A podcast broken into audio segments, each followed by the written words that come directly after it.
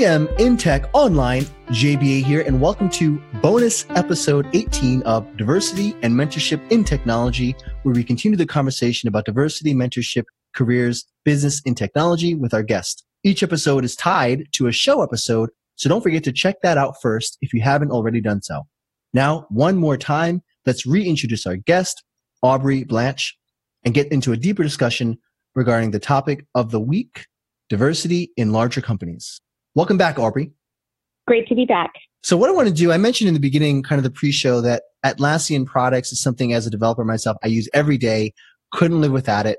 Uh, I couldn't do my work literally without it. So, there's some really great products there. And I think uh, one of the, the antidotes I'll put in there, when I first heard Jira, I used to speak Japanese. So, the whole premise of Jira and what it means, gorilla, you know, Godzilla, in the language was really interesting and how the, the history of the company came to that uh, software naming was, was really a lot of fun to discover. But what I want to do now is kind of talk a little bit more about your other ventures that you're interested in and are part of. For example, uh, She Starts, which is a Sydney based accelerator focusing exclusively on supporting female founders.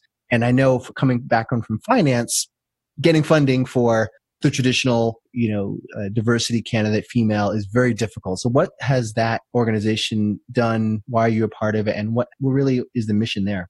Yeah, so I think my involvement really comes from my belief that the systemic exclusion in the tech industry is fundamentally an industry level problem, right? And so Atlassian can't get it right if we don't help others do so as well. And I want to do my part. She Starts is a program run by a company called Blue Chili. What they really do is they take female founders with fantastic ideas who maybe don't have the technical background or haven't run a startup before and give them everything they need to really build solid businesses and scale them to have global impact. And one of the reasons I was so inspired by the program is because they encourage a diverse set of female founders. You know, thinking about it in the first uh, cohort, we had, you know, academic researchers looking at better ways to, you know, to support research in the shark populations to, you know, a blockchain startup to a startup that helped folks deal with end of life concerns.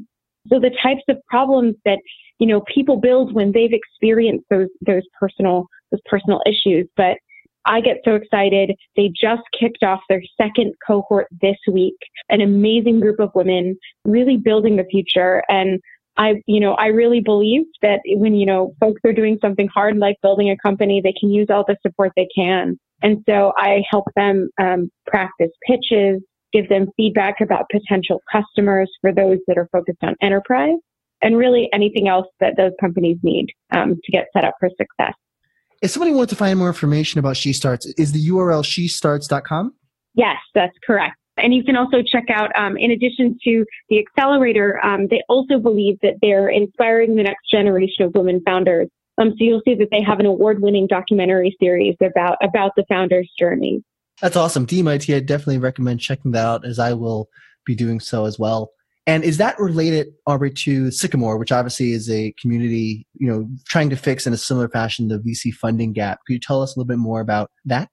Yeah, so a little bit of a different way of looking at, at, at the same problem. So Sycamore really came out of um, a couple of former coworkers and I who've been working in tech, recognizing that without actually funding a more balanced set of founders, we're not really going to create companies that are truly inclusive for everyone.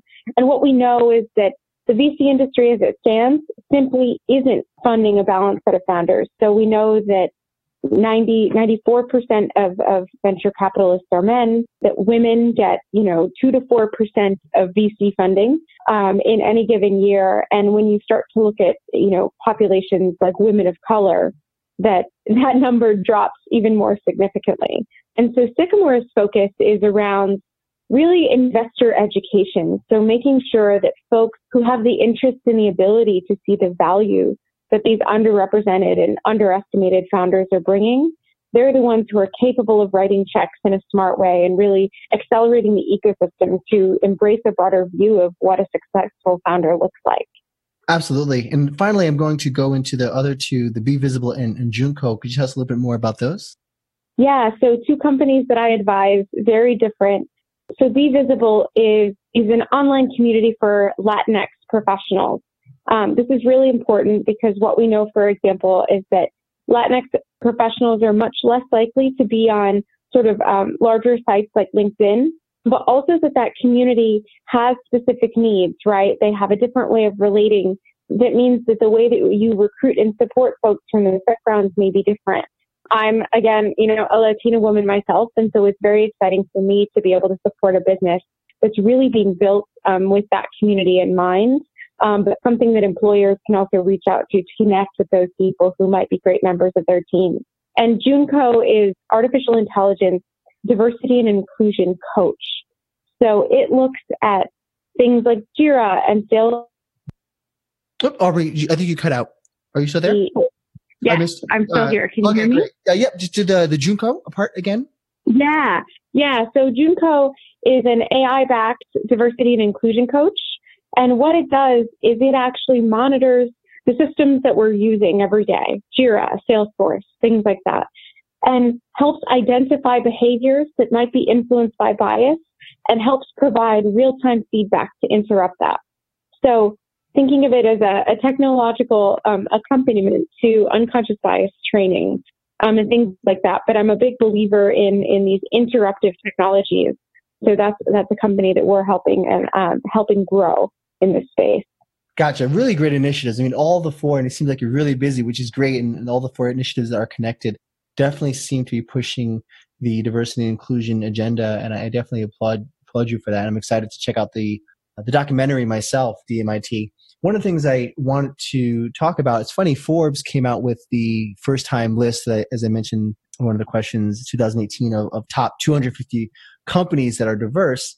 And one of the things when you talk about social science, as you mentioned, there's different avenues to take a look at the data and how that list generated. What are your some thoughts in terms of these, you know, lists that are obviously going to be keep coming out of top companies in diversity and, and what, what is your thought about the list in general? And should candidates really take a look at that list or are there other factors that come into play and, and you know not just applying to the top 10 because the, the report says they are what's your take on that yeah i think that you know uh, at Atlassian, we really believe in in openness and transparency. So I think that those lists can be an incredible place to start when you're sort of looking for opportunities. But you should always dig deeper, right? Always do your own research as well, because you should know, you know, what are the important things to you? For example, for some folks, it might be incredibly important that there's great healthcare coverage and, you know, uh, parental leave policies.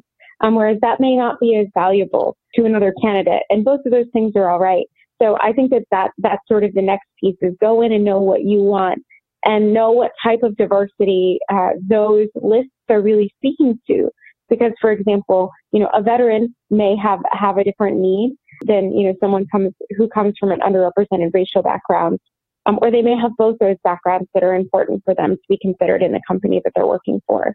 So I think it's great to use them as the jumping off point, but also understanding that sort of comparing large companies with aggregate statistics isn't always the only way to measure that.